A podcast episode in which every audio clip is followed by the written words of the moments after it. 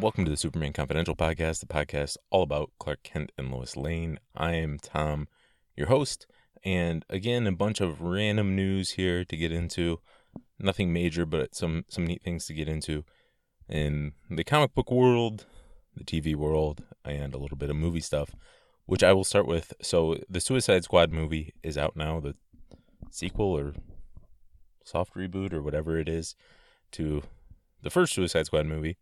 Uh, and what that has to do with Superman is apparently Superman was considered to be in the Suicide Squad in early ideas from writer and director James Gunn. So he talked with Script Apart, and which is a podcast, I think. And he said there was a time when I thought the Suicide Squad should fight Superman. At that time, there were a lot of questions like, who is Superman in the DCEU? Is this movie outside the DCEU? I just didn't want to deal with it all that much. So this is situation where the continuity, the confusing, everything being up in the air with Superman in the movies uh, is a direct result of or directly impacts seeing Superman. Now, I don't know that I love this idea. First off, let's just address that the Suicide Squad, Superman being in it and fighting the Suicide Squad. If they're going to go evil Superman or, you know, whether it be mind controlled or whatever, and having to take on the Suicide Squad, that doesn't terribly excite me. I mean, obviously, I would like to see more Superman in movies and everything, but I don't know how they could do this and it be a good look for Superman. Uh, the movie's called The Suicide Squad. I haven't seen the movie, but I'm assuming the Suicide Squad wins in the end, even if a few of them die along the way. But they're the winners, so Superman's going to lose, and he's going to be evil or whatever along the way. That's not really exciting uh, to me there are probably ways they could do that and have it work out for both parties. Uh, something creative.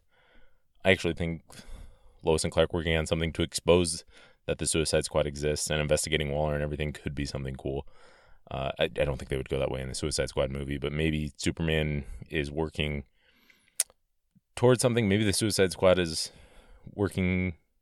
Maybe they have conflicting goals and he shuts down the Suicide Squad at one point, and then they come around and do it a different angle, a different angle, and and win the day. I don't know how exactly they could do that. That's a win-win for everyone.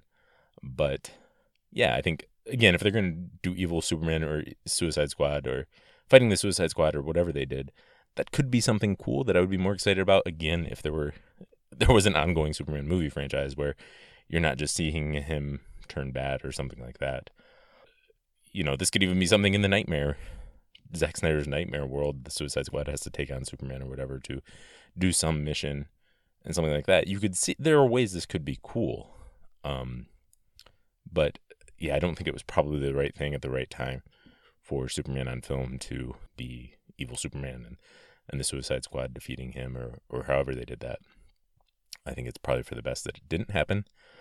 Uh, along with that, Gunn talked to IGN and he said Bloodsport is in prison for putting Superman into the ICU with a kryptonite bullet. Yes, the Suicide Squad is part of the DCEU, but I don't know which Superman it was because I don't cast the next Superman.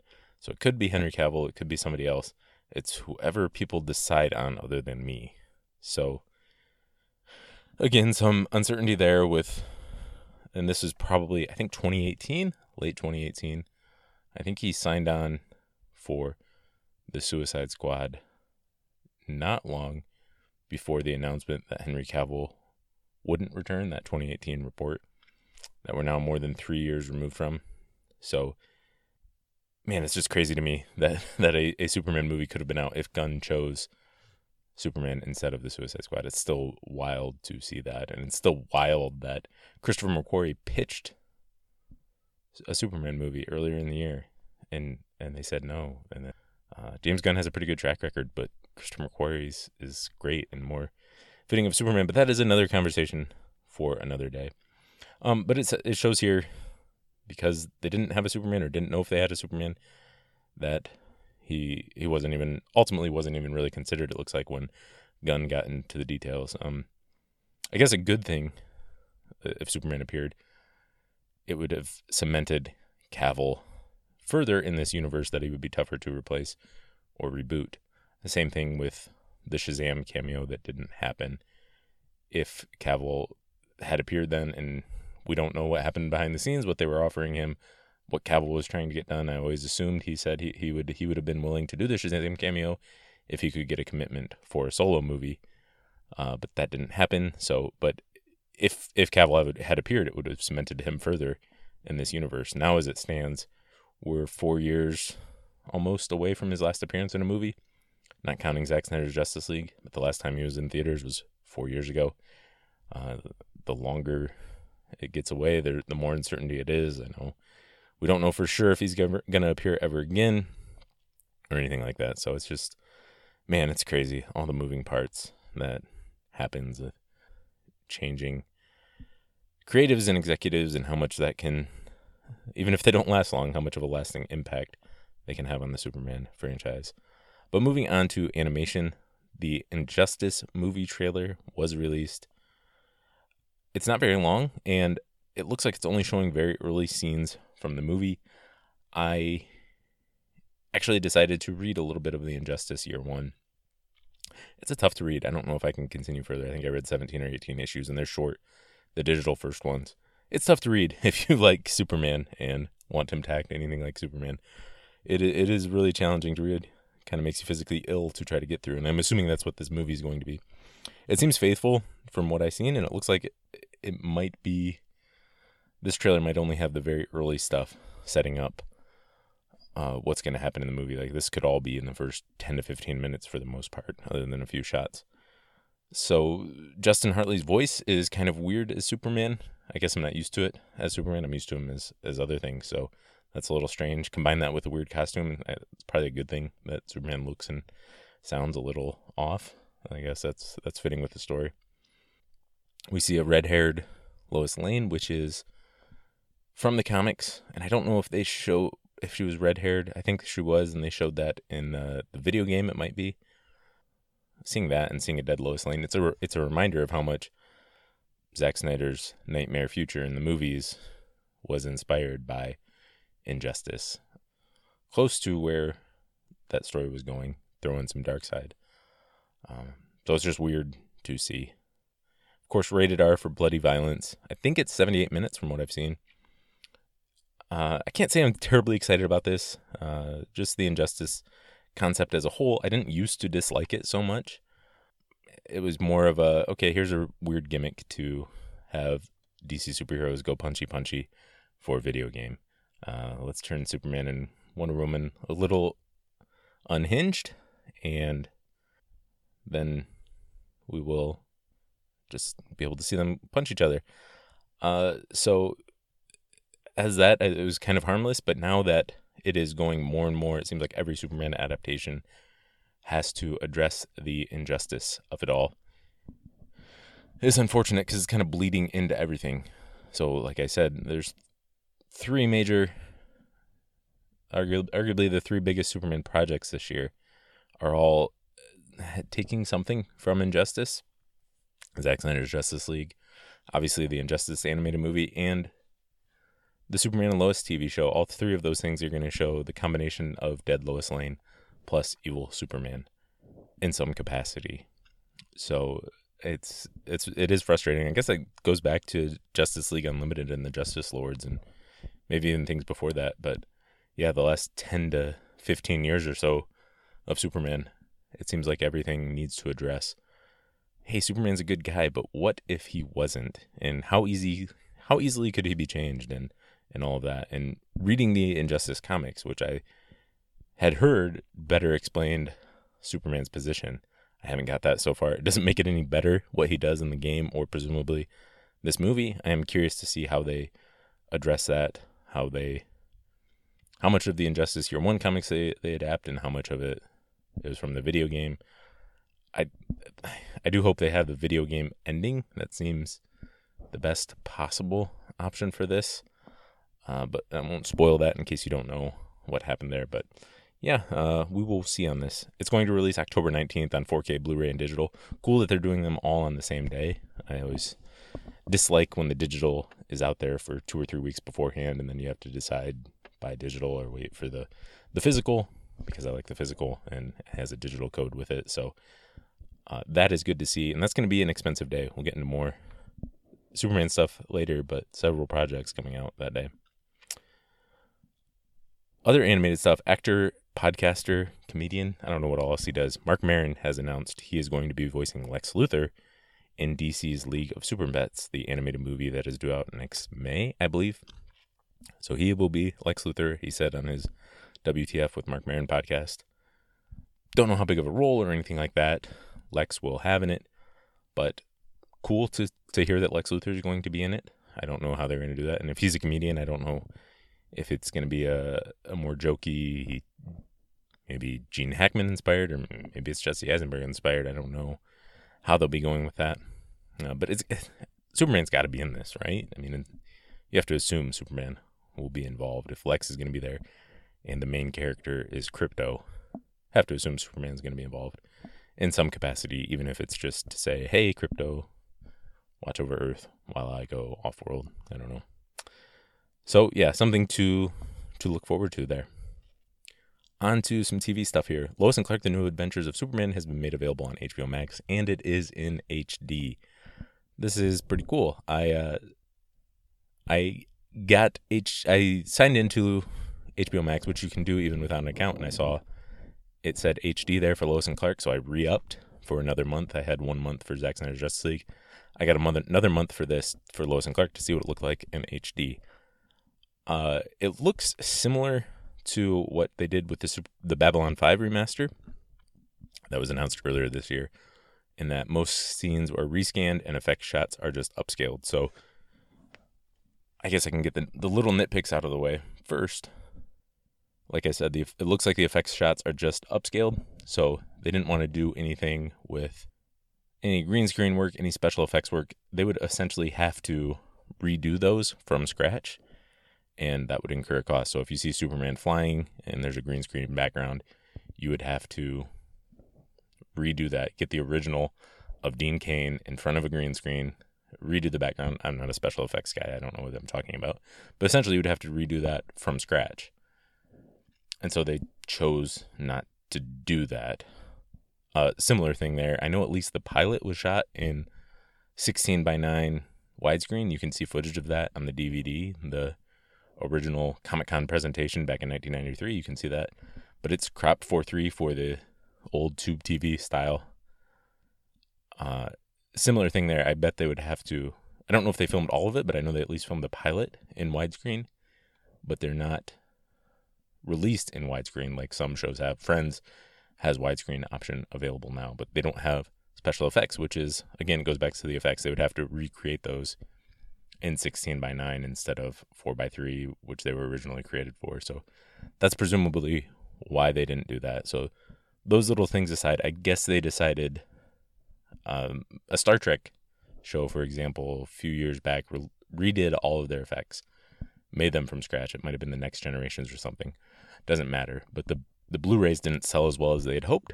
So it's unlikely they were going to do that for the other shows um, so I'm guessing that's why here they don't go back and incur the expense of redoing the effects. They have to look at it as how much are they, how many how many more subscriptions to HBO Max, or how much more are we going to sell of Lois and Clark in the next couple of years? I think long term, it would be worth it for them to redo the effects, you know, just rebuild the effects in HD. But uh, it might take a while for them to regain that money. So I understand why they wouldn't. So those nitpicks aside, this show looks great. Uh, it looks really good. I'm guessing they rescanned all the the regular stuff. There's not a ton of effect shots in Lois and Clark. It is, I don't know, 90 to 95 percent just people standing around and talking. So there's not a ton of Superman in action. It's very Lois and Clark heavy. So you don't have a ton of stuff that needs effects. So most of it looks really great with the new remaster. The effect shots aren't are upscaled like I said, so they don't really look great. They can look a little fuzzy. They do look better than the DVD quality, for instance. So it looks good. Everything else looks really good for that. And it is just the sh- the actual effects shots that are upscaled, so not like the whole scene, just the individual shots. So like there's the shot in the pilot or the scene in the pilot where Clark is in that motel that he he gets and he floats up to fix the light bulb that is flickering. Well, it shows everything looks great in that scene except for the few seconds where they cut to him flying up, fixing the light bulb and then flying back down. So everything looks good there. It looks really clear. You can see Lane Smith's wrinkles as Perry White. You can see everything looks good. Looks like they color corrected it so it it looks more vibrant. I recently finished a rewatch and it looked earlier this year. I hadn't planned on watching Lois and Clark for a while because I finished a rewatch earlier this year and it looked not great. So the Smallville coming to Blu-ray is really cool. And that's going to have a nice upgrade from DVD to Blu-ray, but Lois and Clark is almost VHS quality. It is really not good, especially if you watch some of the digital streams on Vudu or whatever. It's it's not good for DVD quality. So it jumping up, it's almost like going from VHS to Blu-ray. Looking at the quality here, so the colors, everything looks more real, more lifelike. The blue on Dean Cain's suit actually looks a little more blue than the darker colors. Everything looks really nice. So I want to, I kind of want to watch this again because of how good it looks. I jumped around to a few episodes. I ended up watching the whole pilot. It looks good. And I'm excited about this. Uh, and yeah, I always want to see the Superman stuff in the best quality possible, like I always say. So no word on a Blu-ray or digital HD release yet. Hopefully that's coming soon yeah, I'm I'm very excited about this Lois and Clark remaster. I think it needed it. Speaking of a remaster, Superman the Animated Series, the complete series, is coming to Blu-ray officially. It had appeared on HBO Max earlier this year in HD for the first time, and this is going to be fully remastered just after the uh, 25th anniversary that we just crossed. So there's a new Superman Timeless Icon featurette, but I don't think all of the DVD bonus features are coming to Blu-ray. If there's one negative here, but I am excited to see this fully remastered. I haven't watched the HBO Max stuff yet to see how much better it looks, uh, but I think this is a really great show, obviously, and in need of a remaster and rest quality stuff. So that's really cool. It's going to release sometime in October. The press release initially said October 12th, but all of the digital online retailers I've seen are now saying October 19th uh, which would match up with Smallville, Superman and Lois season one, and Injustice. So I'm guessing that's why it pushed back. That is going to be an expensive day if you are looking to get all of those things. I understand if people do not. I kind of decided a while back if you do not buy Superman stuff when when WB puts it out, they will not put it out. They'll just stop putting it out. So this stuff it's tempting to wait and see well will there be a Black Friday deal or anything like that, but I've pre-ordered all of it, as expensive as that is, because I want WB WB to know there's a demand for Superman stuff, and I'm excited and looking forward to seeing all this stuff in, in better quality.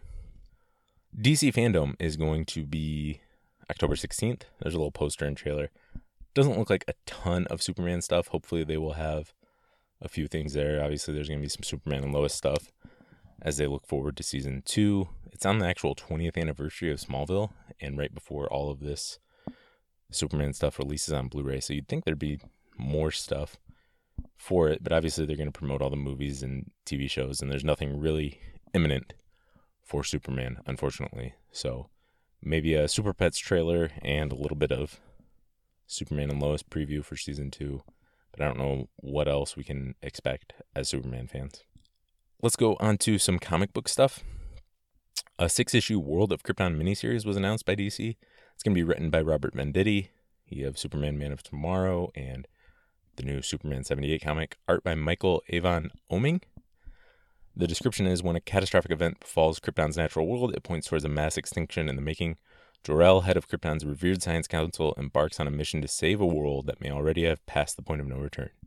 The six issue miniseries shines new light on the famous characters of Krypton's past, including Jor-El, General Dru-Zod, and even a young Kara Zor-El. World of Krypton combines action, cosmic wonder, and political intrigue, and a story as much about our world as the one on the page. So the first issue will release December 7th. This sounds pretty cool. I'm willing to give any Superman related things that Robert Venditti does a chance until he proves me wrong. Uh, I'm a big fan of his what little work of his we've seen in the world. I am a little sick of Zod and Kara and all of, uh, uh, of seeing so many Kryptonians, but seeing them on Krypton, I like a lot more than seeing them on Earth. So on Krypton before the destruction is pretty cool. I think we might see a young Kal-El and a Krypto even. So it sounds neat. I'm looking forward. This could be something I'm definitely interested in checking out. It almost sounds like this is what the Krypton TV show, as much as I like that show, it almost seems like this is what that should have been. This pitch there. Uh, it's always a curious choice to focus on Kal-El's grandpa instead of names that the people in the sci-fi world know a little bit better, like Jor-El and Dru-Zod, and more towards the end of Krypton's days than a couple hundred years beforehand. But I I like Krypton. I enjoyed the show very much. I do wonder though if it would have lasted longer if they'd focused on more well-known characters, characters they eventually kind of got to in the show, but it took a handful of episodes to start introducing them. Another series, Dark Knights of Steel, which is going to be a 12-issue series, has been announced. It's going to be an alternate universe fantasy series, kind of Game of Thrones inspired. Uh, from Entertainment Weekly, it says written by Tom Taylor, with art by Yasmine Putri. Dark Knights of Steel takes place in the new DC medieval fantasy world where Batman isn't even the only familiar resident. The world will be changed when a spaceship crash lands from a doomed planet. But what seems like the end of the world for many is only the beginning of this story. So, yes, Superman and Wonder Woman will also be part of this, along with Harley Quinn, Black Lightning, and more. And this is going to begin in November. I have no idea what to expect from this. Uh, maybe when we get closer, I will look into it, and it might be something I'm interested in, might not. I'm in general a little sick of alternate reality, Elseworlds type stories. Uh, but perhaps this will hit that sweet spot of a story you obviously can't do in the main continuity, but is still true to the characters. So if Superman still kind of acts like Superman in this, it, it, might be interested. It is impressive um, to build out a whole world like this. It seems like Tom Taylor's been working on that for a while, um, and it could be interesting. Uh, it's weird. It's it's it's a weird thing uh, in general that they would they do this um, with DC. So I, I have no doubt that it'll be popular. He's done a lot of non-continuity things like this that have been popular. Curious. I know I keep hearing that Tom Taylor's such a big Superman fan. I wish he got to actually write Superman as Superman and not this either writing this Dark Knights of Steel, Injustice, or Superman's son, that kind of stuff. I wonder what he would actually do with a full-on Superman series, but maybe that'll never happen. I don't know. But this is this is something I I don't know that I'm definitely going to check out, but I am somewhat intrigued enough by the premise to uh to maybe find out more once it gets closer to release date. In terms of comic book awards, the 2021 Eisner Award winners have been announced, and Superman had a couple things represented. Superman's Pal Jimmy Olsen by Matt Fraction and Steve Lieber won Best Limited Series and Best Humor Publication. That's pretty cool to see. I finally read this series, this 12 issue series, and I thought it was pretty good. It's weird, um, which is fitting for a, a Jimmy Olsen centered story. And it, it came at a weird time in Superman's continuity. But I mostly liked it. I think I really liked a lot of it. It is tough for me to get into comedy comics because I think I'm just a bad reader. Uh, so much of the comedy relies on the timing uh, of how you interpret it, and it, it sometimes can be tough to do from page. But once you kind of get in that mindset of the comedy, I I quite enjoyed it more once I figured out what they were going for for the humor and stuff. And it's some really weird Jimmy Olsen stuff, but I think it's worth checking out uh, if you're a fan of Jimmy and also Superman Smashes the Klan, adapted by Gene Luen Yang and Gurihiru, uh, which is a name I wish I could learn how to pronounce. Do one best adaptation from another medium. Obviously, it was adapted from the 40s radio serial, and I've talked several times about how much I love Superman Smashes the Klan, so I don't need to get into that here. But cool to see Superman winning a couple awards. Superman represented there. Lastly, the last thing I wanted to do today, Superman 78, number one, is out. I don't want to get into spoilers or anything, but I will give a little mini review because I was looking forward to this so much. It is just an intro to the story. So, like I said, I won't get into that. Uh, looking at a six issue series, especially when it's kind of telling a movie story in comic book form, six issues is basically like the first 20 minutes of a movie. So I can't judge the story or tell you where it's going or anything like that. There's some intriguing stuff there that I'm curious to see, but I don't know that I'll what I'll think of the story until I get into it a little more mm, or to the end in fact. But the characters, all the characters that are in the first issue from the Christopher Reeve Superman series are very much in character. The writing and the art very much feels like it is in that world. It feels like it could be a missing movie from that era. Yeah, it just captures you right in, and, the characters are definitely the characters, and I have to give credit to the team for doing that. So I'm excited to see where it goes from here. But if you are a fan of the Christopher Reeve movie series and Margot Kidder's Lois Lane and all of that, this is definitely something I would recommend checking out so far based on one issue. And I'm definitely looking forward to getting number two here soon uh, and curious to see how it all turns out. So that is all I have for today. Thanks for listening, and I'll be back soon.